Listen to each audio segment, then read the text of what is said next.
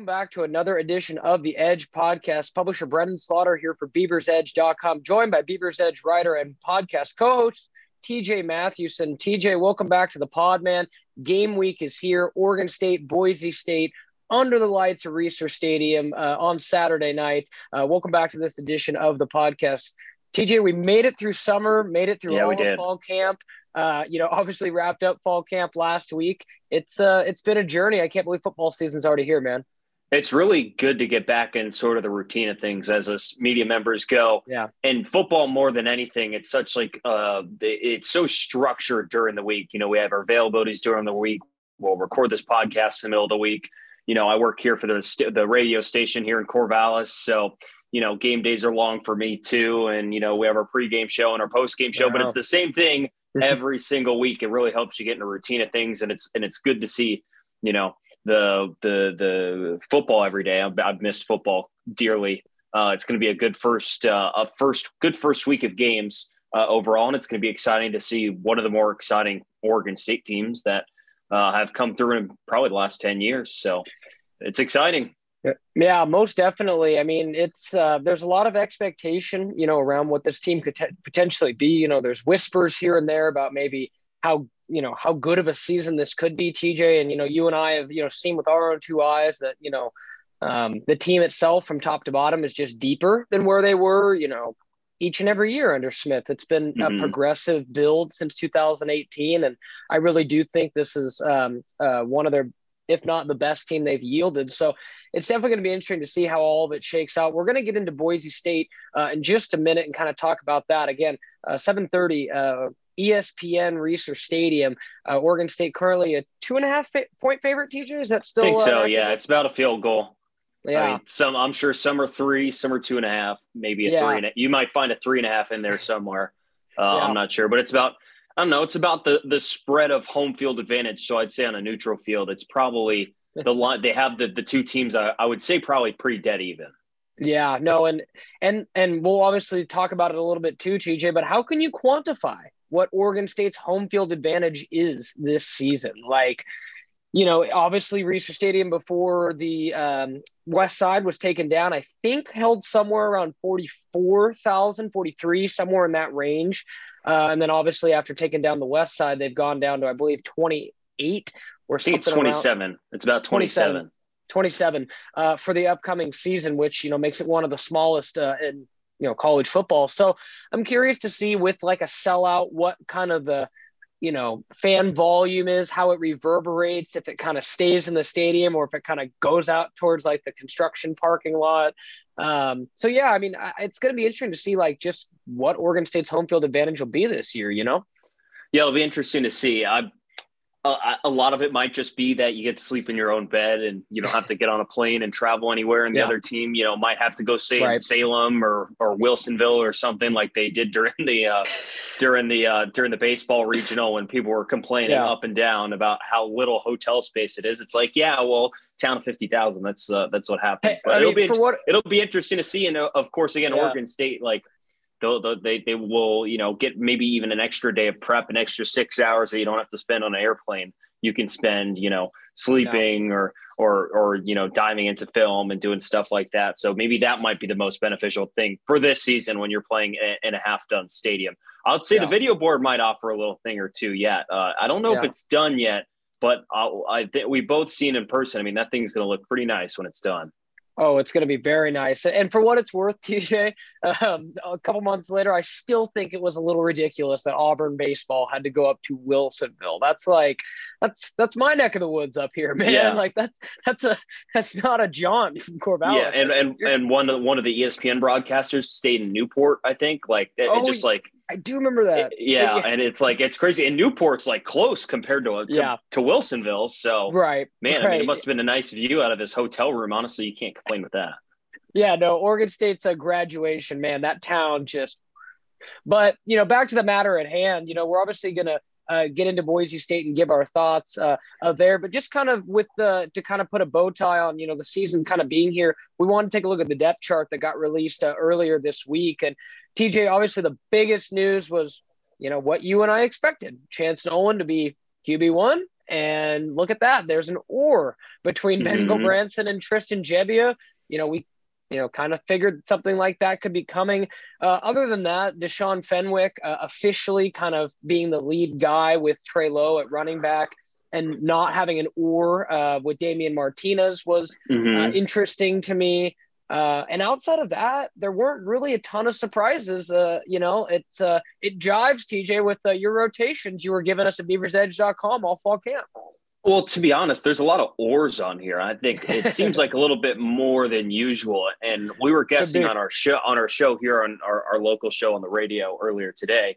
Uh, a, a, lot of it is like you know not setting places so guys don't transfer. It's like you know giving that allure of you you still do have a chance. So you know you right. put Tristan Gebbia and Ben Gulbranson on an even playing field and an equal, equal so quote unquote opportunity, even if the coaches themselves don't think that on the depth chart and a, you know all the coach speak they'll give us that right. is what they're going to say right so i mean you could have your different situations you know jim harbaugh named two different starting quarterbacks yep. for michigan sonny dykes that. at tcu said they'll play three quarterbacks um, or you could be like Steve Sarkisian, who didn't even bother releasing a depth chart.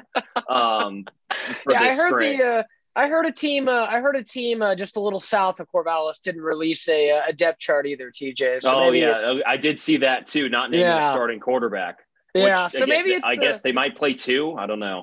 Maybe that's what the cool kids do these days. Is you know not uh, not release the depth chart. For me, man, I, I, was happy to see it. Like you and I were waiting to see uh, Chance Nolan, and as mm-hmm. QB one, you know, you know, you obviously went to, you know, just about every practice. And, you know, you and I kind of came to that conclusion together after the scrimmage of, you know, this is the guy. And basically what we heard from Jonathan during his press conference, they kind of felt the same thing. Yeah, until but a lot of the, the the words we got while we were there oh we're gonna look at some film we're gonna pay close attention uh, tristan yeah tristan did look really really good today yeah but like you know it's Master all like chase run yeah, try, uh, chances run with the first team all the time. And I thought the running back room was even more interesting. That, that yeah. it's almost like an extreme level, right? You name two first team running backs and three second team running backs yeah. to probably keep a guy like Isaiah Newell from just, you know, a guy that could probably start at, uh, you know, maybe half of these Pac 12 schools on your roster and he right. might be the fifth guy in line. Yeah, I mean that that that's an, obviously an extremely um, extremely deep position, and you know, outside of Trey Lowe, who I think is unique amongst all those running backs and being able to kind of be that third down back, I think his his usage is going to be relatively the same. You know, as kind of mm-hmm. last year, he's got that that niche role, but I could really see, you know, uh, at particular times, and you know, we caught up with uh, uh, AJ Steward, Oregon State running backs coach, this week, and uh, talked to him for for quite a while, and uh, he was mentioning that you know he could go with a hot hand one game. You know, he mentioned that just because uh, Fenwick and Trey Lowe were at the top doesn't mean they're, you know, not as high on Damian Martinez as they were, or Jam Griffin, who, you know, I know you were particularly impressed with uh, with some mm-hmm. runs throughout fall camp, TJ. So I think that that's just almost like an embarrassment of riches, kind of at the yeah. position. And you know, you you do there is something towards having kind of a lead guy, but I do think they'll have multiple options back there. Yeah, and another interesting point, Brenden. I don't know if you picked up on this. Named two starting tight ends as well, Musgrave and Jake Overman. I did not pick up on that entirely, but because Oregon State has utilized such a um, a, a two tight end scheme as far as run blocking the last mm-hmm. two years, it doesn't surprise me too much. But no, that's interesting as well because you know Luke Musgrave, you know might be up there with one of the more you know impressive camps. I mean, what uh, the work that that guy did to his body, particularly in the off season, and just his his progression physically since the end of last year has been perhaps one of the most impressive on the team. So I'm real excited to see what he can do. And he was real complimentary yesterday, uh, talking about uh, Chance Nolan having kind of that familiarity under center. Um, so yeah, no, I think Oregon State's offense kind of shook out exactly like I expected it to uh, for the most part. Uh, any surprises on the defensive side for you, TJ? It seems like other than Alton Julian, who's not back to being a starter yet, and I think eventually will. Um, not not uh, nothing I'm too surprised of, but it's great to see Isaac Hodgins uh, potentially start. Well, penciled in to start, I should say. Yeah, it was cool to see. You know, true freshman Matthias Malachi Donaldson on the two deep. That's uh, that's something to pay attention to. Uh, I I think we know like this defensive line is going to rotate a lot. So like first right. team is an end all be all. They're going to keep rotating guys out there to be fresh. You know, James Rawls at one of the the, the defensive tackle spots. Simon Sandberg um, as well. Hodgins and Joe Golden both named starters at uh, at defensive end or defensive tackle. Uh, that would be interesting. Nothing too uh, surprising. Chatfield being also named as a as yeah. an or starter, a, a, a, John McCartan or Chatfield. The the secondary is probably the easiest to pick the four starters. I don't think they s- swapped one guy out the entire yeah. fall camp. I think it was They're the consistent. same four guys. R- Rejzohn Wright, Jaden Grant, Kitan Oladapo, and Alex Austin running as the starting four yeah. uh, back there in the secondary. It, w- it is cool to see Ryan Cooper and Ron Hard, uh, right. Hardge the third, uh, two guys we saw really stand out um, during fall camp. They're they're both named as starting nickel corners. Yeah. Again, more oars. Uh, so just uh, just uh, interesting to see that. And yet, like like you said, Alton Julian still not uh, hundred percent healthy. It doesn't seem like. So he is there uh, listed on second on the two deep behind Kitan Oladapo. Yeah, and that's a good point. Just on Alton, I, I based on what I've heard from Smith, I think his recovery has gone about as as great as you can expect. I mean, we, we're all sports fans. We've all seen uh, the wide range that can happen with ACL injuries. I mean, sometimes you see someone come back in, in nine months and it looks great. Sometimes you see players need to take closer to a year and a half to really come back and and get that that rhythm back. And you think Alton, I believe, had that injury. The Utah game, which I'm trying to remember if that was the sixth or seventh game last year, might have been the seventh, I want to say, because he was ineligible, obviously, to grab a red shirt uh, medically. Yeah. For Probably, that last, right, right in the middle of the season, regardless. Yeah, and that's where I said uh, the fact that Jonathan seemed to think it was pretty confident he would at least get out there uh, against Boise State definitely uh, is is a great sign if you're an Oregon State fan because um, you know, Alton was playing some of the best defense in that secondary last year before he went down. And, um, you know, the fact that he's already been able to go through that rehab process and mm-hmm. potentially be able to get back uh, early in the season would certainly be good. Um, but no, let's uh, go ahead and uh, transfer and kind of transition uh, over to uh, our thoughts on Boise State as we kind of uh, approach Saturday night's matchup. TJ, just kind of, we obviously don't have the time to dive into Boise State intensely. But I'm just kind of curious what your initial thoughts are of them. This is Oregon State's you know second straight Mountain West opponent that they've played. Uh, obviously, falling to Utah State in the LA Bowl to close out last year. What do you think? What, what's just kind of your gut feeling with this game, uh, op top, and then obviously we'll get into uh, some matchups and uh, what Oregon State uh, needs to do to uh, come out on top. It's a it's a pretty similar look, I think, on both sides. I mean, they Boise State went seven and five last year, and if yeah. you throw out the pandemic year, that's like going 0 and 0 and 12 in Boise, right? Like there, there's some they're over under win total. You don't like for a team that went seven and five the previous year, their over under wins, I think is nine and a half. Wow. Like really, really high up there.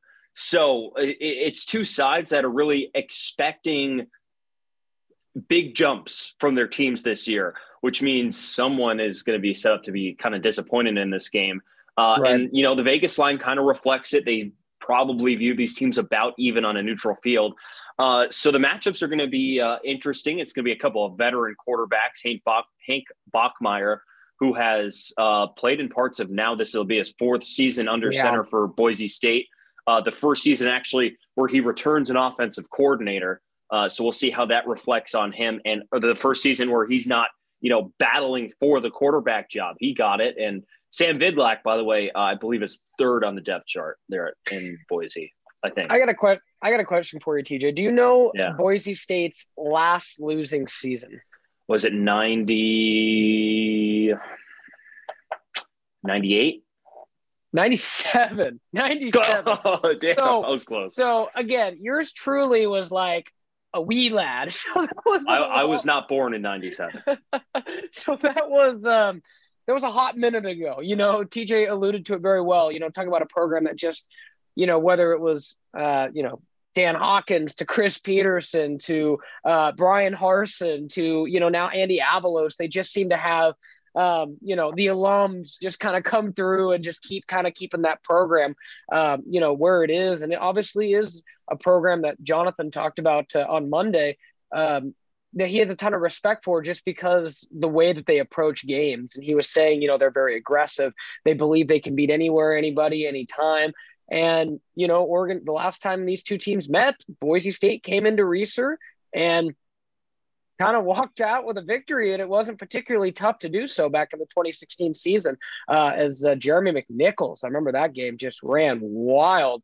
So it's it's definitely um, you know there's a lot of history between these two teams, mm-hmm. and it's going to be interesting to kind of see how that works. But a little bit of a, a connection obviously with Andy Avalos being the former Oregon Ducks defensive coordinator, and then as you mentioned, Hank Bachmeier has been a starter there for uh, you know several seasons now, and um, his talent under center, TJ, cannot be understated. He is, I think, their best player. Yeah. And he's kind of that guy that if he has a good game and can read Oregon State's defense, could be could be a long afternoon. If if he has an off game and Oregon State, you know, throws some coverages at him and blitzes him and so on and so forth, it could be a game that's skewed heavily in Oregon State's favor. So I think Hank Bachmeier is really that meter for how Boise State's going to play in this game.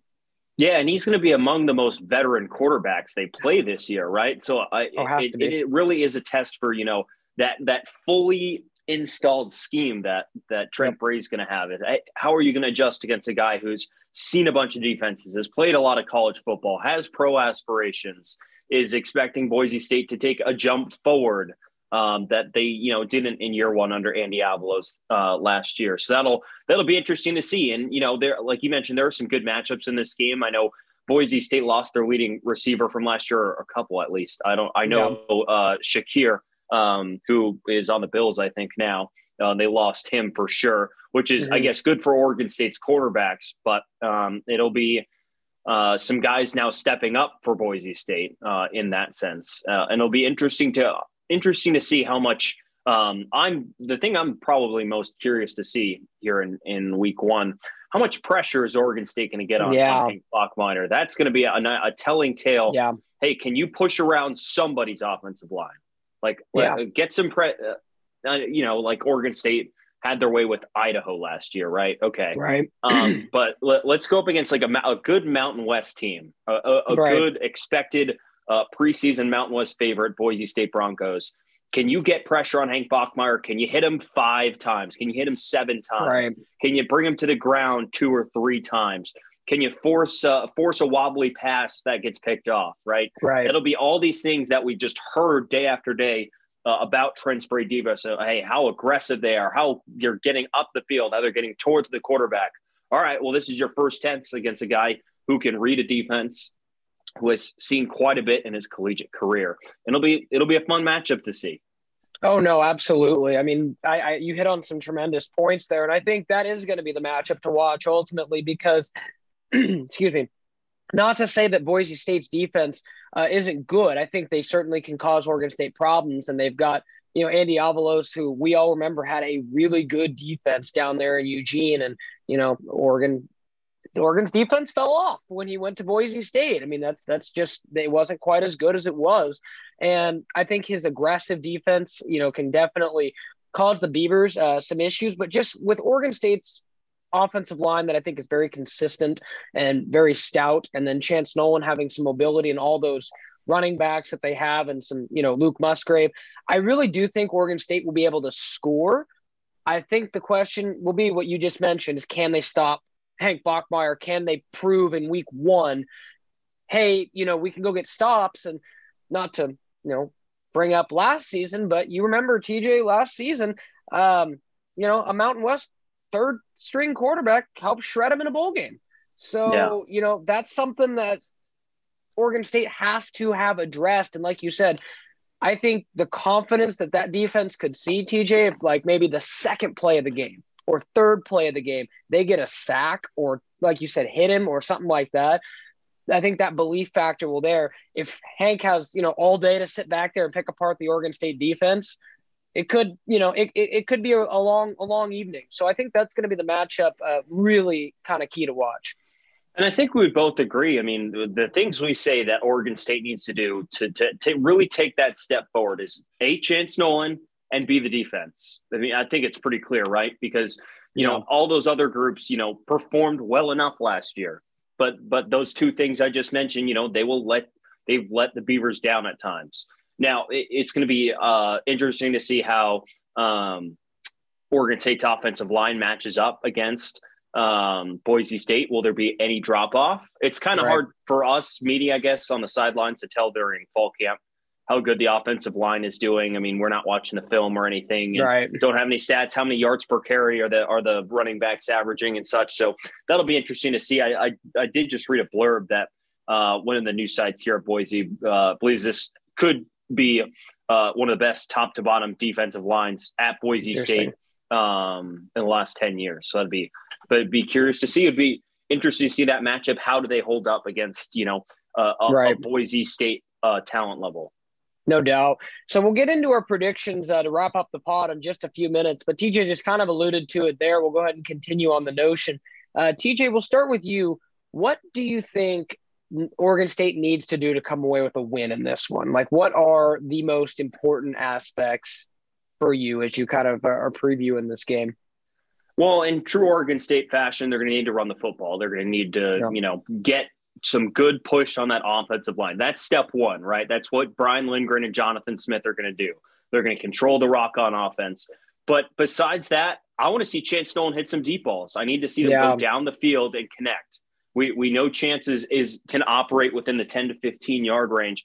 But as we were watching through camp, every time they threw deep, it was overthrown, underthrown, batted away and it just didn't seem like that timing was there. Right. Now, I don't know if they flipped the switch in a week and a half since we've last seen practice, but, you know, to be successful in the Pac 12, you're going to need to be able to hit on some of those deep passes. And you have guys that are fast enough to get behind the defense, and you have the scheming that allows guys to get in open space and you know run right. after the catch but you're going to have to get the ball to them first and that's again that's you know how i want to see chance nolan take another step this year and then on the defensive side you know I could say takeaways, but I feel like takeaways is too obvious. I need to see pressure on the quarterback. Like I said, you maybe right. want to get eight to 10 pressures on Hank Bachmeier. You're going to want to flush him out of the pocket. You're going to want to run him down and you're going to want to sack him, say, three times. I mean, I think that might be the, the, a big, the biggest indicator of, of success and maybe that really next step for this Oregon State defense. Yeah, those are some great points, and you know, uh, some of mine are pretty similar. I think you kind of hit hit on the biggest one uh, with Chance Nolan, I think more than anything, you know, Chance Nolan just needs to show us that he's grown from the end of last season. That's what I'm looking yeah. for in, in, in week. It just, and I think it's a big key to this game for Oregon State is, you know, we talked to him yesterday. He feels like he's become more comfortable in the system, become more comfortable as a quarterback, you know, since the end of last year. And I want to see him walk out there and have some veteran type quarterback plays where he's able to elude the pressure and, you know, uh, turn a third down into a first down kind of a thing. So I want to see his leadership on display. Uh, and then, like you, and then uh, kind of like you mentioned with the running backs, I want to see uh, Oregon State's offensive line keep up the same level of standard of play that we've seen under a Jim Michalczik offensive line. If you give Chance Nolan time to throw and you give room for those running backs to run, uh, I really think Oregon State will be able to score in this one. So I think that's going to be a really key, uh, important point as well. and then defensively, I think the secondary has to arrive. And not to say that, you know, I, I don't think the defensive line and linebackers are important because they are, but I think Hank Bachmeier could throw the ball 40 plus times in this game. And, you know, maybe maybe a little high, but depends on, you know, how the game flow goes and whatnot and how confident uh, Boise State is in their run game. But if he's, you know, lighting it up, you know, almost borderline air raid style, those guys you mentioned earlier, TJ, you know, those are only four guys. They're going to be rotating more guys into that secondary if, you know, as the game goes on and potentially uh, as, you know, they get deeper and deeper into the snap count. So I think it's going to be a big onus on the secondary to perform well in this game. And then um, I'll piggyback uh, again off yours is just adding, adding some pressure, I think uh, will be key in this one and just – it's football is a mental game and if you can you know add some hits to an opposing quarterback it will definitely you know stick in stick in their minds. So i think that's definitely something that trent bray and his staff are going to be uh, definitely emphasizing this week. So to wrap it up and uh, work on the prediction piece tj we'll go ahead and start with you my man. Where uh, uh where where what are you thinking for this uh, for this game? And uh, does oregon state start off the year 1 and 0 do you know what the total is? I know we went over the line. Do you remember what the total is I don't have the total in front of me. I might have to uh, let you look look that up. I can filibuster for you as we uh, as we finish up. Let's see. I, uh, I'm get oh 56 and a half. Okay, okay. found it. Um, so, yeah, yeah. I'm gonna. I'm probably. I'm gonna go right near this line. I'm. I'm gonna say probably Oregon State 31, Boise State 27. Um, I'm going to say the the the running game for Oregon State keeps them going. I'm I'd like to see again a pat a, a couple of maybe a long touchdown or two from Chance Nolan. See him get comfortable in the pocket. I don't think they're going to have him throw maybe more than 20 times. That's not usually the game plan, uh, especially if Oregon State gets out in front. And right. yeah, I'll say a, a, a, late turnover from Trent for his defense, showing off sort of that aggressive style they have. Uh, will seal it from Bachmeier. Yeah, that's that's a pretty good prediction and one that I've thought about this week. I think right now I've settled in on 28-24 Oregon State. I think Oregon State will get this win uh, if they play like they're capable of, and, and I expect them to win this game.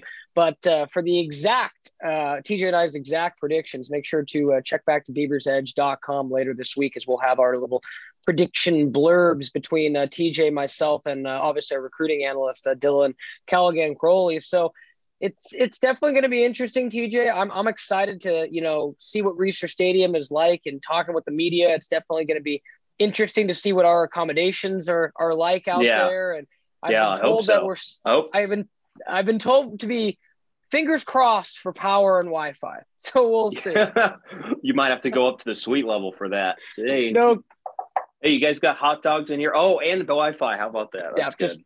Take my laptop and go, man. But no, it's going to be super exciting. Again, Oregon State going to be kicking off the 2022 season uh, from Reser Stadium, halfway completed Reser Stadium, I might add. Uh, under the lights of Reser, or under the lights uh, on ESPN at 7:30.